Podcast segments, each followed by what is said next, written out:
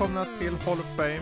Det här är ju då Nördlivs pågående lista där vi listar de mest betydelsefulla spelen genom tiderna, eller hur Jesper? Visst är det så? Ja. ja. Det, nu har det ju kommit en hel del spel och vi har bara börjat på det här så ja. det finns en hel del kvar Exakt. att ta upp. Um, och vad är, då, vad är då det här? Jo, det är ju alltså spelen som definierar sin genre, eller tiden de kom i, eller hela spelindustrin i sig självt. Uh, och då är idén då att vi kommer med varsitt individuellt spel som vi plockar fram, lyfter in på vår Hall of Fame. Men sen har vi även då tillsammans plockat fram ett spel som vi känner hör hemma på listan. Eh, och den här listan hittar ni för övrigt på Nördlivs hemsida. Så finns det en Hall of Fame-sektion där. kan man klicka på och se vad som har valts in än så länge. Det är stora spel. Och i den listan så finner ni också eh, direktlänkar till eh, föregående avsnitt. Men å andra sidan, ni lyssnar ju redan på det här poddflödet, så ni har säkert redan lyssnat på dem, antar jag. Men då är frågan, eh, min gode Jesper, eh, vem av oss ska börja med vårt individuella? Känner du att eh, jag ska börja, eller vill du, är du extra sugen att dra till med ditt individuella? Jag kan väl, ja. jag kan väl börja då. Kör hårt. Uh, mi, mitt individuella spel är ett spel från 1996. Mm. Tror det kom, jag ska bara dubbelkolla för säkerhets ja. skull här. Um, ja, 96 kom det och det är ett spel som är lite av ett världs, skapade lite av ett världsfenomen. Uh, okay. det, handlar lite, det, är ett, det är ett RPG på sitt sätt, ja. kan man väl säga. Fast ett väldigt, väldigt mainstreamet och det är inget mindre än Pokémon Red and Blue. Pokémon Red and Blue. Där kom då alltså första Pokémon in på, ja men okej, okay. häftigt. Uh, ja, min uh, motivering ja. till varför jag valt det här spelet är, är det här, de här två spelen då, mm, för det är ju mm. två spel.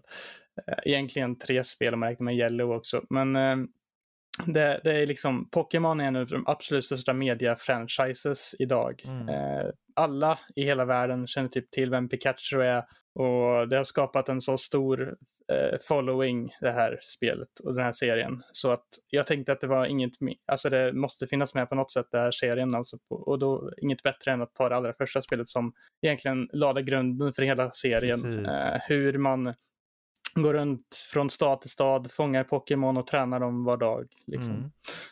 Eh, det är ju det, just, ja. förlåt jag hoppar in, men just fenomenet Pokémon och just hur, hur det påverkade hela liksom eh, tanken på att du behöver inte bara ha eh, en Gameboy att spela på, utan du, du tar med de här figurerna lite i din vardag också, för att det blev ju mycket runt omkring, det är mycket liksom merchandise, och det blev som en kultur på många sätt. Så det genomslaget det hade då påverkade ju inte bara i spelsammanhang, utan det påverkade även livet i sig på något sätt. Så.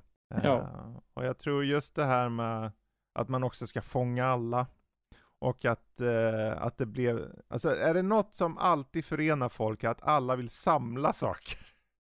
Jo, men speciellt när man, eh, med det här spelet det var ju lite av en revolutionerande grej med att man kunde ha sån här link cable som mm. det kallades för, så man kunde koppla varandras Gameboys till varandra och eh, byta Pokémon varandra. Vilket då skapade en stor gemenskap för mm. många unga barn och även unga vuxna och sånt som kom in i det här. Och man träffades, folk träffades på skolgården, eh, bytte Pokémon varandra och sen så kom det även Pokémon trading card game och sånt som kom efter liksom, mm. och folk fortsatte med det här och liksom och generationer till generationer. Pokémon, eh, nu Pokémon Go, liksom, en av de största världsfenomenen någonsin, kommer ju från början då från Red and Blue, är ju mm. liksom startskottet på det. Eh, så att, eh, det är väldigt mycket som man kan tacka det här spelen för och sen även många andra spelgenrer och liksom spelfranchises som har tagit efter och efterliknat Pokémon efteråt också. Precis. Uh, det är ju det med, en väldigt ja. lukrativ typ av idé, för just, jag kommer ju så väl ihåg när, när Pokémon slog igenom. Jag var ju där!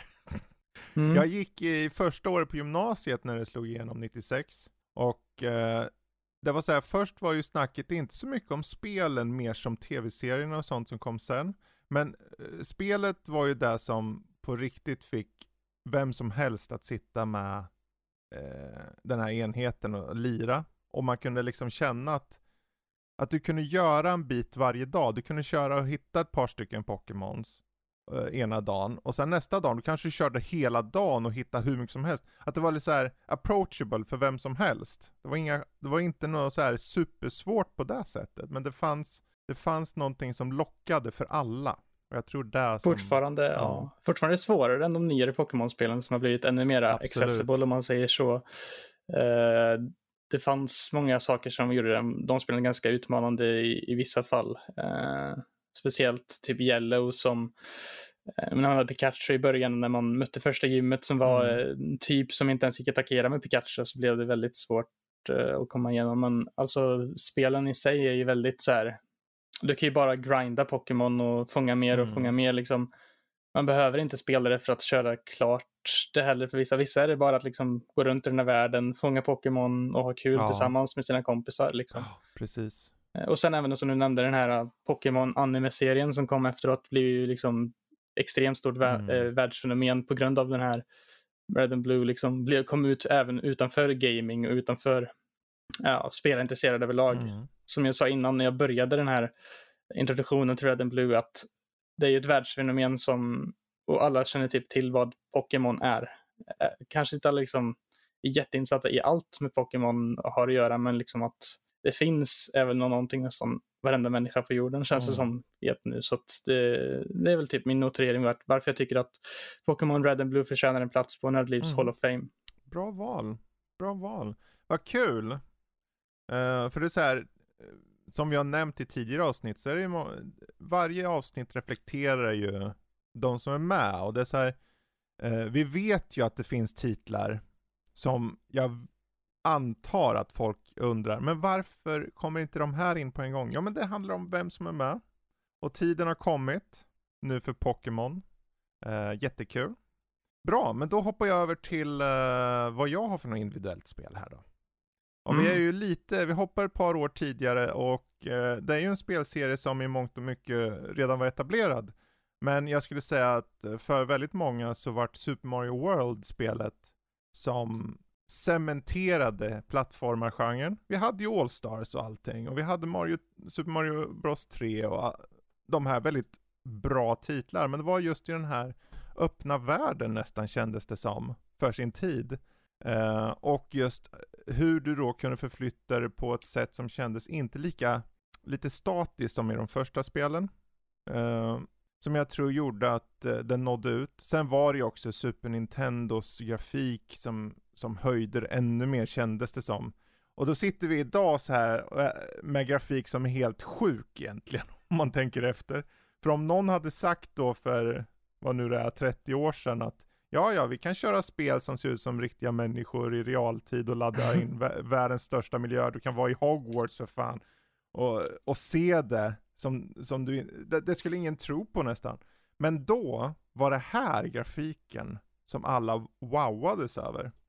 Jag tycker ändå att, jag skulle säga att Super Nintendo-grafik ändå har sin plats mm. även idag. Jag tycker att för att vara pixelgrafik och så, så är det väldigt, åldrats väldigt bra många spel mm. från den tiden. Eh, speciellt typ Super Mario eh, World som jag ändå tycker är härligt liksom, utseende på mm. även idag.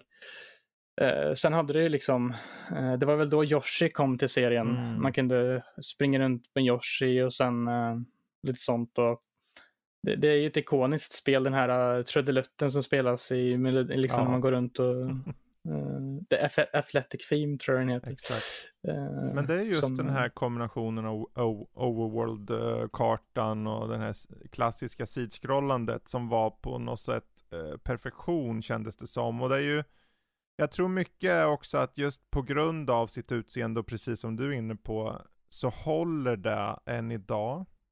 Uh, kör du en väldigt tidig, om du kör första Mario Bros, alltså det först första, så är det väldigt mm. ålderstiget och man märker att okej, okay, de har inte fått till den här, vet, den här exaktheten i, i styrning och så. Och det, det tar tid, det är ju framåt, ja, åtminstone Super Mario 2, 3 där som det blir väldigt exakt så. Men det är ju någonting med just utseendet, kombinationen med eh, Yoshi, overworlden, eh, musiken, eh, som gör att den här på något sätt bara, okej, okay, så här, nu har de hittat vart de vill nå. I alla fall sett till eh, sidskrollande versionen av Super Mario. Eh, och jag tror just det faktum att om det var något spel som folk, oavsett om du hade en eh, spelkonsol, på den tiden sa, sa många så här, spelmaskiner eller en sån där Nintendo, oavsett om det var en Sega eller Nintendo, så sa de en sån där Nintendo. För att begreppet hade gått ut så hårt. Och om det var något spel som någon förälder inte visste vad det var, då sa de, är det ett sånt där Mario-spel? Oavsett om det var en Dungeon crawler i eh, blod liksom, så var det, är det ett sånt där Mario-spel? Och det var mycket på grund av specifikt Super Mario World.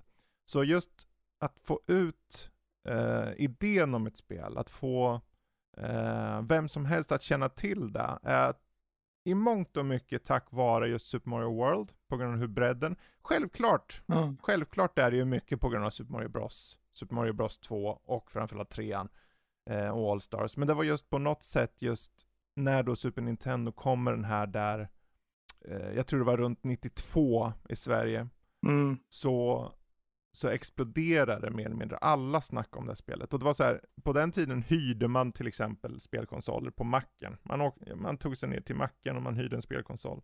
Och då var det, du hyrde alltid ett spel som var vad som helst. Och sen hyrde du Super Mario World. Det var alltså Super Mario World plus ett spel varje gång. Så att trots att väldigt många inte kanske hade råd att köpa en spelkonsol, så hade väldigt många kört igenom Super Mario World. Jo, men eh, det kan inte varit så också att när Nessen kom så var kanske inte folk så jättemedvetna om vad det egentligen Precis. kanske var och vad det innebar. Folk kanske inte liksom, första Super Mario, det mm. vet jag inte riktigt liksom om det är någonting. Och sen, eh, sen när Super Nintendo kom kanske det blev en stor boom. Liksom, oh, ja folk eh, insåg att ah, det här med spelkonsol, det är ju mm. riktigt coolt. Det, det vill vi testa på. Och då, så är det typ Super Mario World var väl en av de första spelen som kom nästan mm. dit. Eh, samtidigt som typ Legend of Zelda, Link to the Past mm. och andra spel som också är väldigt revolutionerande för sin tid. och oh, var liksom, för Super Nintendo var ju verkligen en sån revolutionärskonsol kan man väl mm. säga egentligen. För det är väldigt många spel där som ändå minns som all time greats mm. även idag, väldigt många. Eh, ja, och just Super Mario World är ju för många, även, även om det kommit typ, jag vet inte hur många Mario-spel har kommit efter Mario mm. World, men för många är ju typ Super Mario World det absolut bästa fortfarande. Liksom. Mm. Så det, det, visar ju på hur, hur det har liksom stått, sin stått med sin Precis. tid. Liksom. Precis. Men det är, väldigt, uh, det är väldigt bra val tycker jag ändå, för det är ju ett spel som, ja, det gjorde väldigt mycket bra mm. Eh, och, och, har få brister för sin tid också. Jo, verkligen. Och det är så här, det, det intressanta med spelet, att det har lite av en, jag menar, när du kommer en bit in, så det är inte som att det är så här superlätt heller. Nej. Utan det har sin utmaning också. Och man sitter där och är lite frustrerad, men du tar dig in och du mosar dig fram till Bowsers Castle och, eh, och förr eller senare så eh, ligger han nere liksom. Men det tar ett tag, det är mycket så här hemligheter och så, precis som i, i tidigare spel, men här togs det på, kändes som att det togs till en ny nivå nästan. Uh, så att, ja, Super Mario World alltså, rakt in på Nördlivs Hall of Fame. Uh, not a moment too soon.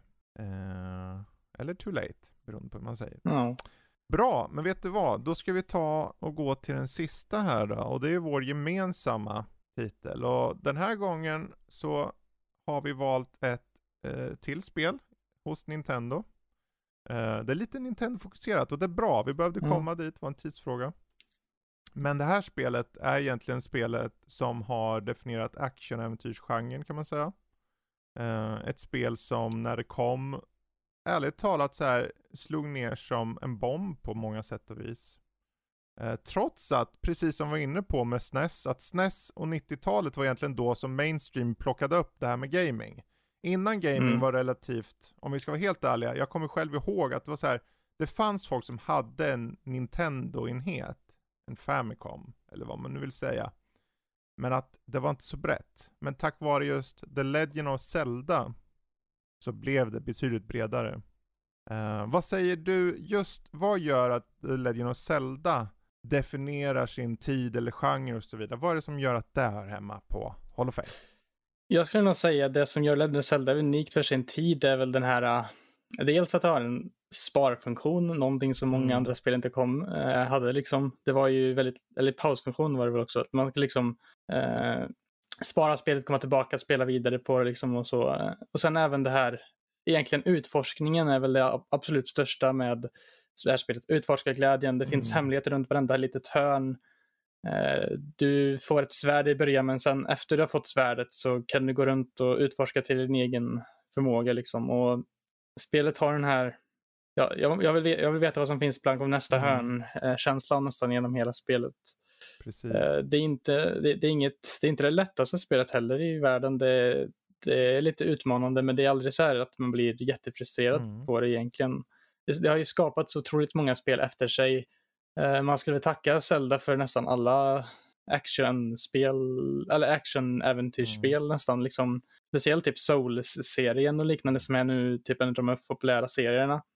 Om det inte vore för det hade nog inte Elden Ring funnits eller Dark Souls eller om vi inte talar om Breath of the Wild mm. som eh, kanske, det kanske någon gång kommer upp på listan mm. av de här mm. spelen också men eh, liksom Zelda, det första Zelda var ju liksom det som utan det hade inte de spelen funnits och jag tror att det är det som är det viktigaste med det här spelet. Att det var något helt nytt. Det var inte liksom där att du gick från eh, sida till sida av en karta liksom i ett förbestämt mönster utan du kunde gå lite vad du vill i världen. Liksom. Det fanns en slags egen frihet i hur du tar igen spelet på något sätt som inte jag tror fanns så jättemycket. Det var mm. liksom antingen var det liksom plattformsspel eller shoot em up-spel eller eh, andra liknande.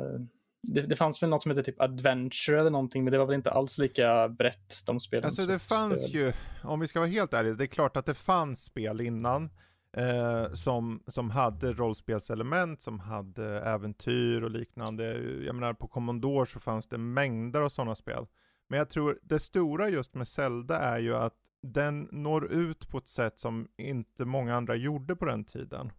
Mm. Eh, och på, på många sätt och vis så lyckades den också definiera sin genre som att det här Idag så är ju idén om vad ett rollspel är då, då tänker vi oss väldigt mycket statistik och du förändrar saker och ting. Mm. På det planet är det ju betydligt mer simpelt kanske så. Men allting har ju sin början någonstans. Och jag tror att just på grund av att de eh, förde in es, liksom aspekter som fick folk att tänka att det blev nästan som ett rollspel.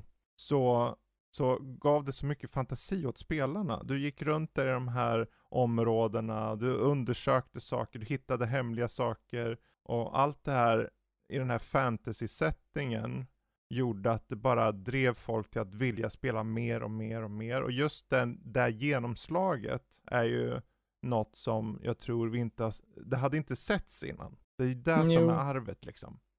Ja, precis. Och liksom det här att alla spelare på ett helt eget sätt. Liksom att oj, kolla här, de pratar liksom på skolgården mm. eller någonting med sina kompisar. Liksom att, eh, har du hittat den här hemligheten om du tänder den här busken mm. med eld? Och sen nej, kanske inte den hade gjort det och så blir det liksom så här, ja, jag visste inte att man kunde göra det och så liksom så här, så vill man alltid liksom, det, fan, det finns ett driv liksom att uh, utforska, hitta saker som ens vänner kanske inte hittade eller liksom hitta något nytt. Mm. Så det var, det var helt, något helt nytt för spelgenren. Det fanns väl liksom Dungeon Dragons liknande rollspel och sånt. Det började bli lite mer populärt på den tiden också. Ja, det gjordes ju redan 1980 sådana spel, men det är så här, mm. man, även om det gjordes spel så var det ju att de spelen var begränsade på många plan och att Nintendo, framförallt eh, första Nessen där, gjorde det så öppet och så tillgängligt på ett sätt som inte hade setts. Mm. Uh, för att på många sätt och vis så är ju det lite av en eh, spirituell, uh, vad ska man säga, föregångare då till hur den moderna, precis som du var inne på, moderna action-rollspelsgenren. Um, I det att, det, det, förvisso det saknar en del nyckelelement från det, men det just, samtidigt så etablerar den just mallen för hur hela genren ska visa sig vara sen. Och uh, det där är ju så någonting, man tänker ju inte på det i stunden. Man tänker ju med så här, det här är ett kul spel, man lirar, man, man sveps med det Eh, men sen är det så här när man då, och det är ju du precis var inne på, men eh, ju längre tiden går desto mer märker man hur saker och ting tar delar ur Zelda i många olika sammanhang. Uh, och, och, skapar, egentligen i mångt och mycket, det finns de som skapar helt nya genrer, och det finns de som tar konceptet helt till sig och gör något nytt liksom. Men allting tack vare då Lane och Zelda från, eh, vad blir det, 86 va? 86 kom den ja. Det var ju samma veva som det första Mario, men jag tror att nästan att Zelda, just första Zelda var lite mer liksom ny, nytänkande på sättet att, ja, det fanns någonting liksom, folk spelade i flera år mm. efter det hade kommit, liksom för att de har fortfarande inte hittat allt som finns i sportgrejerna i världen. Liksom.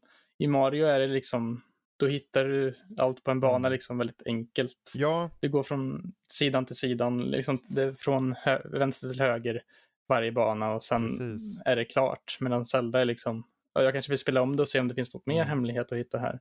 Jag tror Vilket det var, det var ja. en perfekt kombo de fick där. För så här, mm. eh, i och med svårighetsgraden och i och med ju hur, hur du spelar spelet så var ju alltid Zelda då redan ett spel som kanske inte var för alla. Medan Mario Nej. alltid var det. Så att Nintendo träffade ju rätt från start för att det, Zelda var ett spel som gav och gav och gav, så ju längre tid desto mer kan du, precis som du sa, hitta mer hemligheter, hitta sätt att spela och så vidare. Mario var väldigt tydligt, konceptet funkar alltid, vem som helst plockar upp det och du kan köra om samma bana. Uh, och, och Zelda var mer, okej okay, det blev nästan en, uh, ett äventyr för dig, liksom, uh, i verkligheten på något sätt.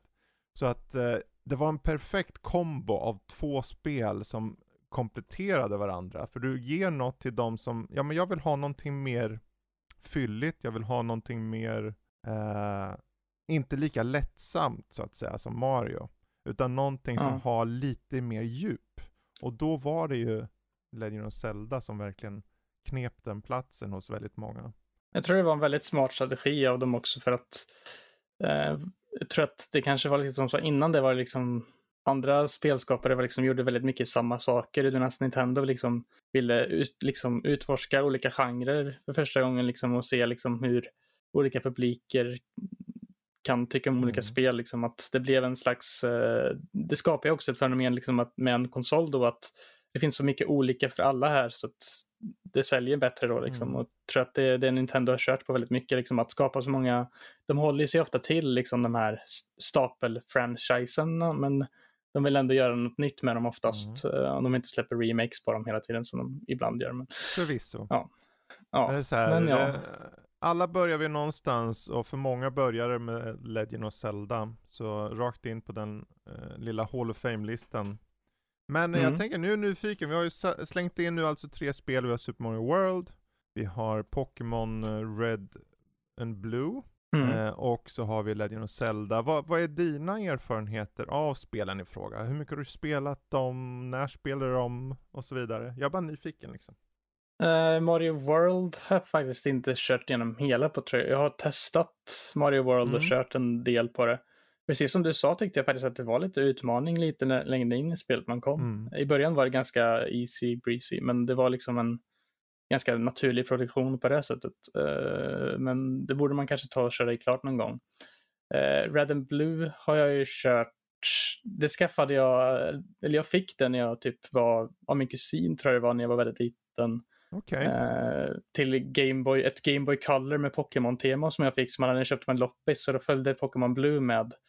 Men när jag var i den åldern så var jag inte alls tillräckligt bra för att förstå allting mm. i spelet och klara ut det. Men eh, jag har ju kört Pokémon generation 1 mm. eh, igen sen. Jag har inte kört klart Blue tror jag det var, men jag har kört eh, vad heter det, Pokémon Let's Go sen när mm. jag kom till switchen.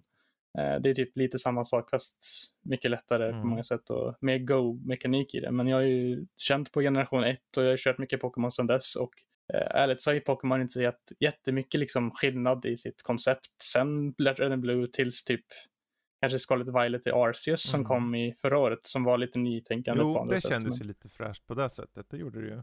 Ja, och sen eh, första Zelda, eh, det är typ lite samma situation där nästan. Jag tror inte ens jag har kört igenom hela det heller, mm. utan jag har mest bara känt på det. Mm. Uh, men man känner ju liksom på det att det var nästan lite före sin tid på vissa sätt mm. ändå. Uh, så, ja. Precis. Det är så här, det är ju lätt också eh, om någon lyssnar som, in, som kanske inte har kört någon av de här spelen och tänker, ja men jag googlar på det och kollar screenshots. Ja, det är simpelt för det här är, det här är ju 80-talet. Tänk det.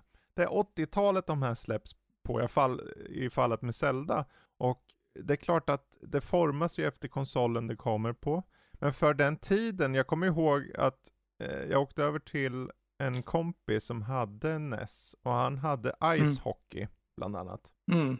Och jag tyckte ju det var helt, jag tyckte det var jättekul. Tre olika gubbar och de var olika storlek. En tjock, en normal inom situationstecken och en smal. Och det för mig var ju highlighten då. Och när han drog igång Zelda så var det okej, det är så färggrant, mycket grönska, det är olika monster och så. Man måste ta det eh, i, liksom kontexten för sin tid. Och i kontexten för sin tid så var det ett spel som, som fick folk att, att lite höja på ögonbrynen och tänka wow, vad är det här?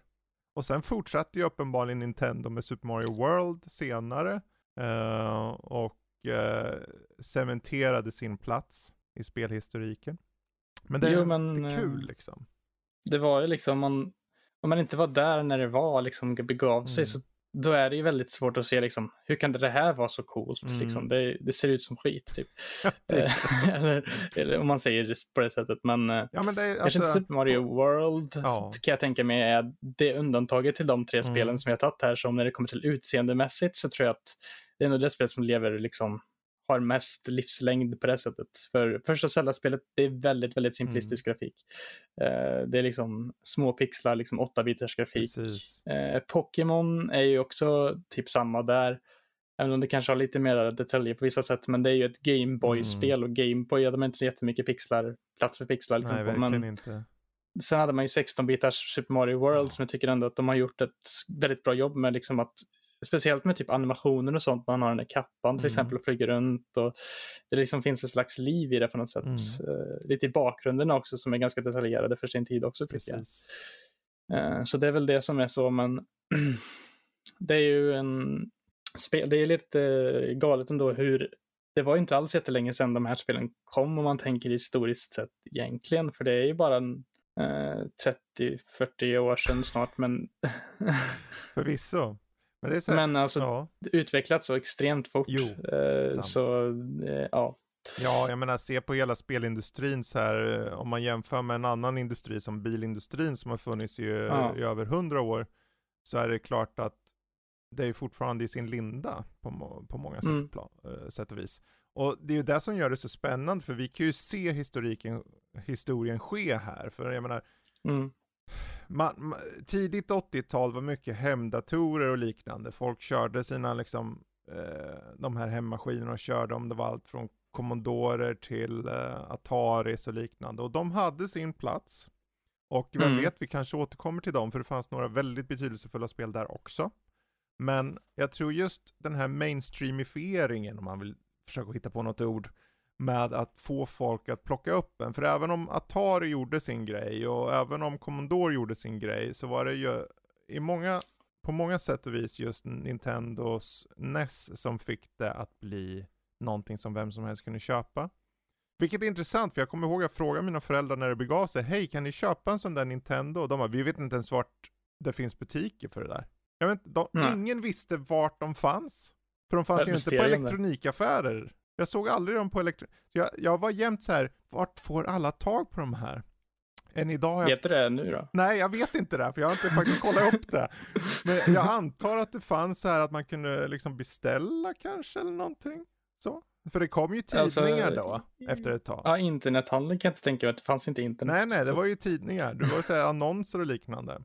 Så, och, och hade, jag kommer inte ihåg om det fanns några sådana här Nintendo-tidningar på den tiden redan, men det skulle inte förvåna mig, för det fanns ju Nintendo-magasinet till exempel, Ja. med, med fusk och, och hjälp och guider och allt vad det var, och du kunde ringa in och få hjälp.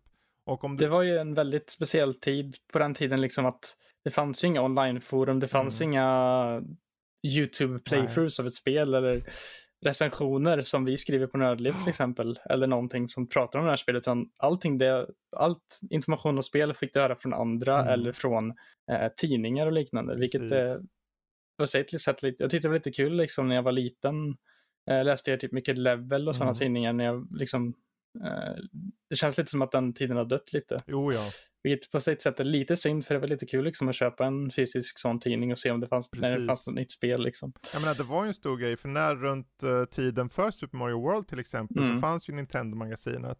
Och då var det så här, då köpte ju många tidningen för att se, okej okay, men hur hittar jag den här saken, hur kommer jag till den här världen, stjärn, eh, vad heter det, stjärnnivåerna, ja. du vet alla sådana här saker.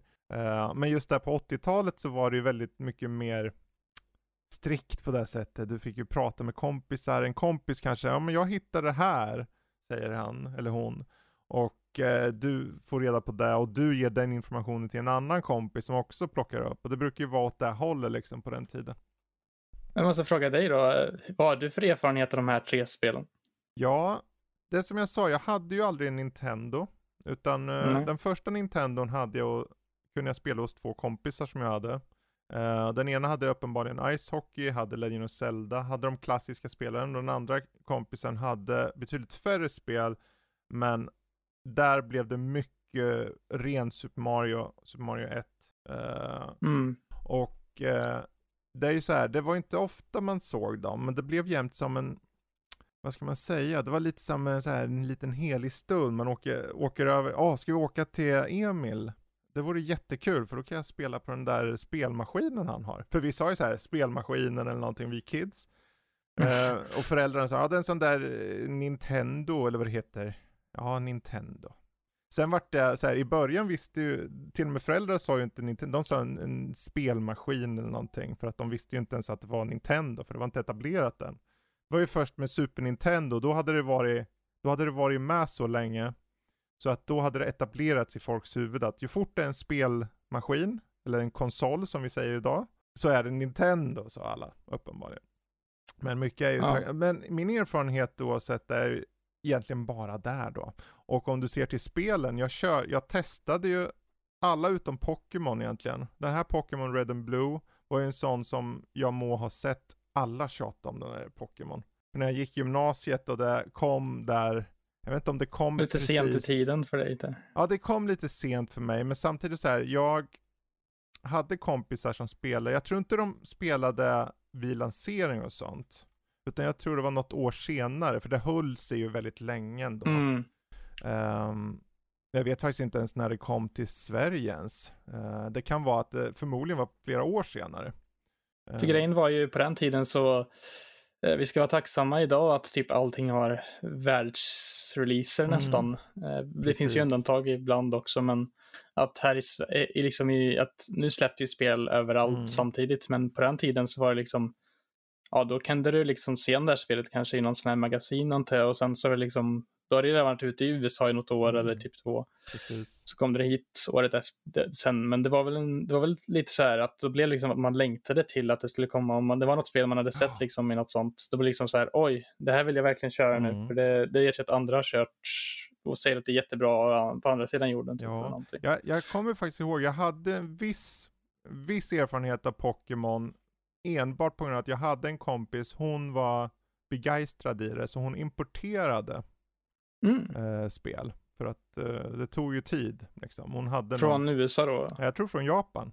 Japan? Ja, hon kunde japanska och skit. Så att hon... Eh... Oj, det var det väldigt eh, investerad oh, ja. person. Så att hon, och det här var, jag vet inte om det var typ mot slutet på gymnasiet eller något, men eh, runt 98 eller något. Men det är så här, på den tiden, 98, 99, så att på den tiden så var det eh, henne som jag hörde mest om Pokémon.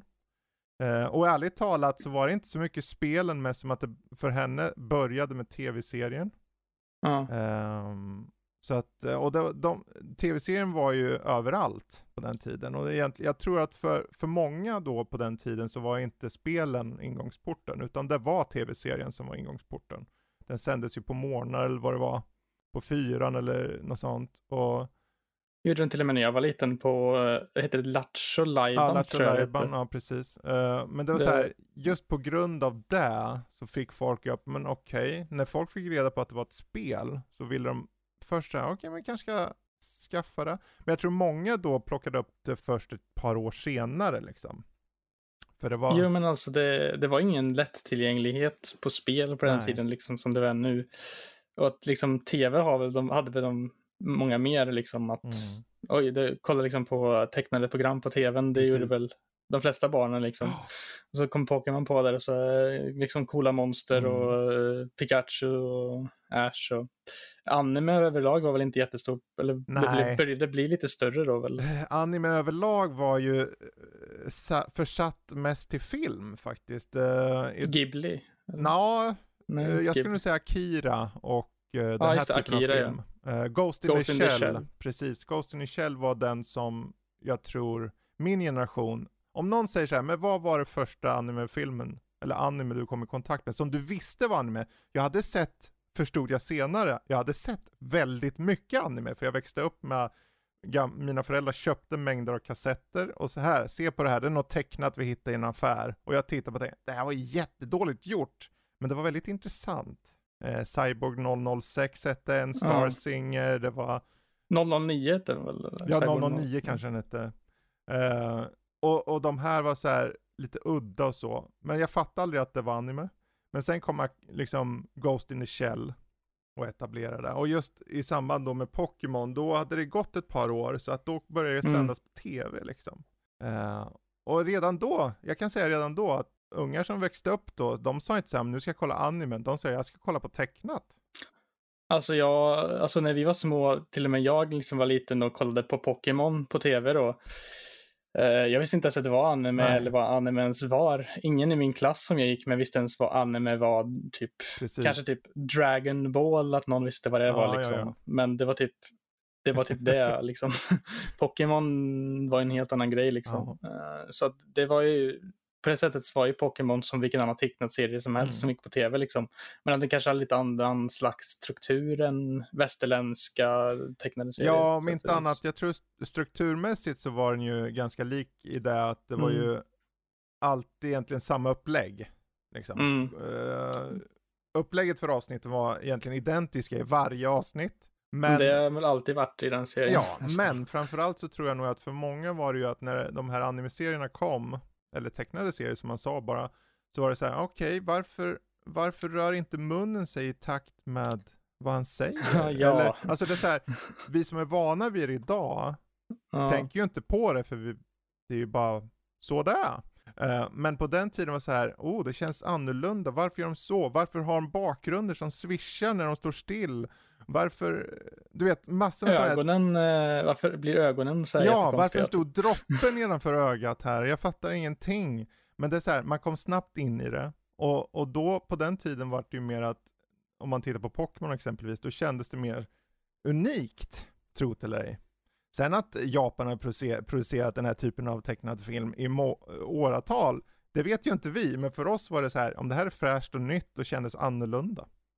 Eh, Ja. Om man inte då hade som mig sett på Silverfang på tidigt 80-tal med en Alaska-hund som blir uppäten nästan av en uh, stor jävla grizzlybjörn. Som har blod, blodig serie på tecknat. Jag tänkte, varför är det blod i den här tecknade serien? Det är ju helt, helt bananas. Men då visste man Det är inte. det som är grejen med uh, anime, att de är inte, alltså det är inte lika så här, folk kanske, föräldrar som säger liksom, det är en tecknad serie, och det Mm. är säkert jätteglatt och fint, och så bara, det kan vara hur mycket blod som helst i det liksom. Så, att, men det är ju en inte stor Pokémon då. grizzlybjörn och kastar ner en hund inför en ravin. Om vi ska prata om Pokémon då, så är Pokémon är ju inte det dock. Nej, Pokémon är ju tvärtom. inget blod. Liksom. Det är att väldigt, det, eh, det, det är lugnt, det inga psykologiska Ja. teman eller något. Men vet du vad? Men ja. Nu ska vi nog ta och runda av. Det var kul ändå. Och, eh, Det är lite eh, så här, bort, för, bortanför ämnet där. Men ja, kanske det är sånt som fine. händer. Jag tycker det är bra. Vi ska föra in nu att vi ska Mm. ta och prata lite om egna erfarenheter efter de tre spelen. Det ska nog bli en fast Ja. punkt. Eh, vi kanske en frångår det lite då och då, men överlag så. De har lite kortare tid på avsnittet Ja. också. Så. Men bra, tack för att ni har lyssnat den här veckan. Eh, tack Jesper för att du har varit med och jag tackar mig, Fredrik för övrigt. Det vet ni ju kanske. Ja, tack så mycket för att ni har lyssnat och hoppas att ni fick, eh, tycker att det verkar vara bra spel Mm. vi har fått in här idag. Precis, och eh, kom ihåg, vi, vi ämnar att ta in alla stora spel. Det bara att man kan bara göra ett avsnitt i taget, tre spel i taget, så det tar sin tid. Men om ni är ute efter, bara, om jag vill höra er prata om det här spelet, det kommer förmodligen. Vi kommer ju vilja ta de Mm. stora spelen. Ehm, så att eh, det bara häng med. Men bra, är det så att ni vill ha något mer av oss, då vet ni vad ni gör. Hoppa in på nördliv.se och eh, där har vi recensioner och krönikor, artiklar i allmänhet. Eh, och är det så ni vill kanske se oss på Twitch när vi streamar och liknande, vem vet, kanske mer Nintendo dyker upp där. Då är det ju eh, bara att söka på Nördliv, eller Nordliv kanske det står där till och med. Eh, och eh, är det så att ni vill få tag oss på oss på de sociala medierna så är det att nordliv.se på både Instagram, Twitter och Facebook. Och Discord nämnde vi det. Mm. Uh, ja, den, den kan vi nämna, Discord. Är det så att ni vill ja. poppa med och kanske skriva något förslag eller något så här, vem vet, kanske ni har något så här, men jag undrar vad ni, varför tyckte ni så om spel X? Varför är den med på Hall of Fame? Eller tvärtom, kanske ni tycker, ja men det var jättekul att ni hade med spel X och ni vill prata om det själva. Hoppa in på vår Discord och det gör ni lätt genom att hoppa in på sajten och på höger sida finns det en stor liten Discord-knapp. Tryck på Connect, kommer ni rakt in. Eller varför inte tipsa om spel vi skulle kunna ha med? Ja, precis. Precis Om ni så. har något speciellt. Så, om ni har något spel ni tycker är Oj, eh, jag har inte hört att det här är med i Hall of Fame. Och mm. Det vore konstigt om inte det här är med. Och Precis. Så här, Man kanske skulle göra en, uh, en dedikerad kanal för Hall of Fame som bara heter Hall of Fame-kanalen. Prata om era spel. Det borde spel. vi typ göra tycker jag. Nästan. Jag tror det. Kan vi prata där först om dem lite och så får ni hoppa på och ni kan ta in förslag precis som du sa det Jesper. Och... Ta lite Discord. Um Alltså man kanske tar en uh, punkt där det är en Discord framrustad Hall of Fame-spelare. Precis, någonting. kanske där ja. Kanske man kan ha, man kanske kan ha folkets röst. Till exempel. Ja. Vi får se, vi får klura på det. Ja. Vi har många spel som ska med. Jag vet, jag pratar med många nördlivare och alla men varför tar du inte med det här spelet? Det här, det här är ju det största spelet genom tiderna. Jag bara, ja, vi, vi kommer till alla spel förr eller senare. Eller ja, alla spel är, jag ja. inte, för det, då skulle vi ha det här serien i 7000 år. Men, ja. men eh, sen är ju Nördliv ett, ett, ett, eh, liksom, alla i Nördliv har ju väldigt olika smak på mm. spel också, så att alla har olika bakgrund och sånt, så det, det, kommer bli så. Ja, sen är det som sagt, poängen är ju att vi ska ta in de som faktiskt har definierat sin genre, de som har förändrat tiden de kom i, eller spelindustrin i sig självt. Så att eh, mm. vi, vi vill inte ta bara kleti och pleti så, utan det ska vara uh, riktiga fetingar. Mm. Bra! Yes.